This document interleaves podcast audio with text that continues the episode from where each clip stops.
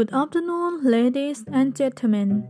I'm happy that so many of you could make it today.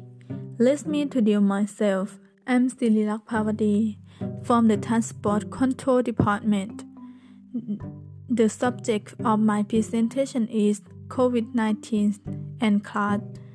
The topic is very important for you because we meet every day and to protect yourself. Thank you.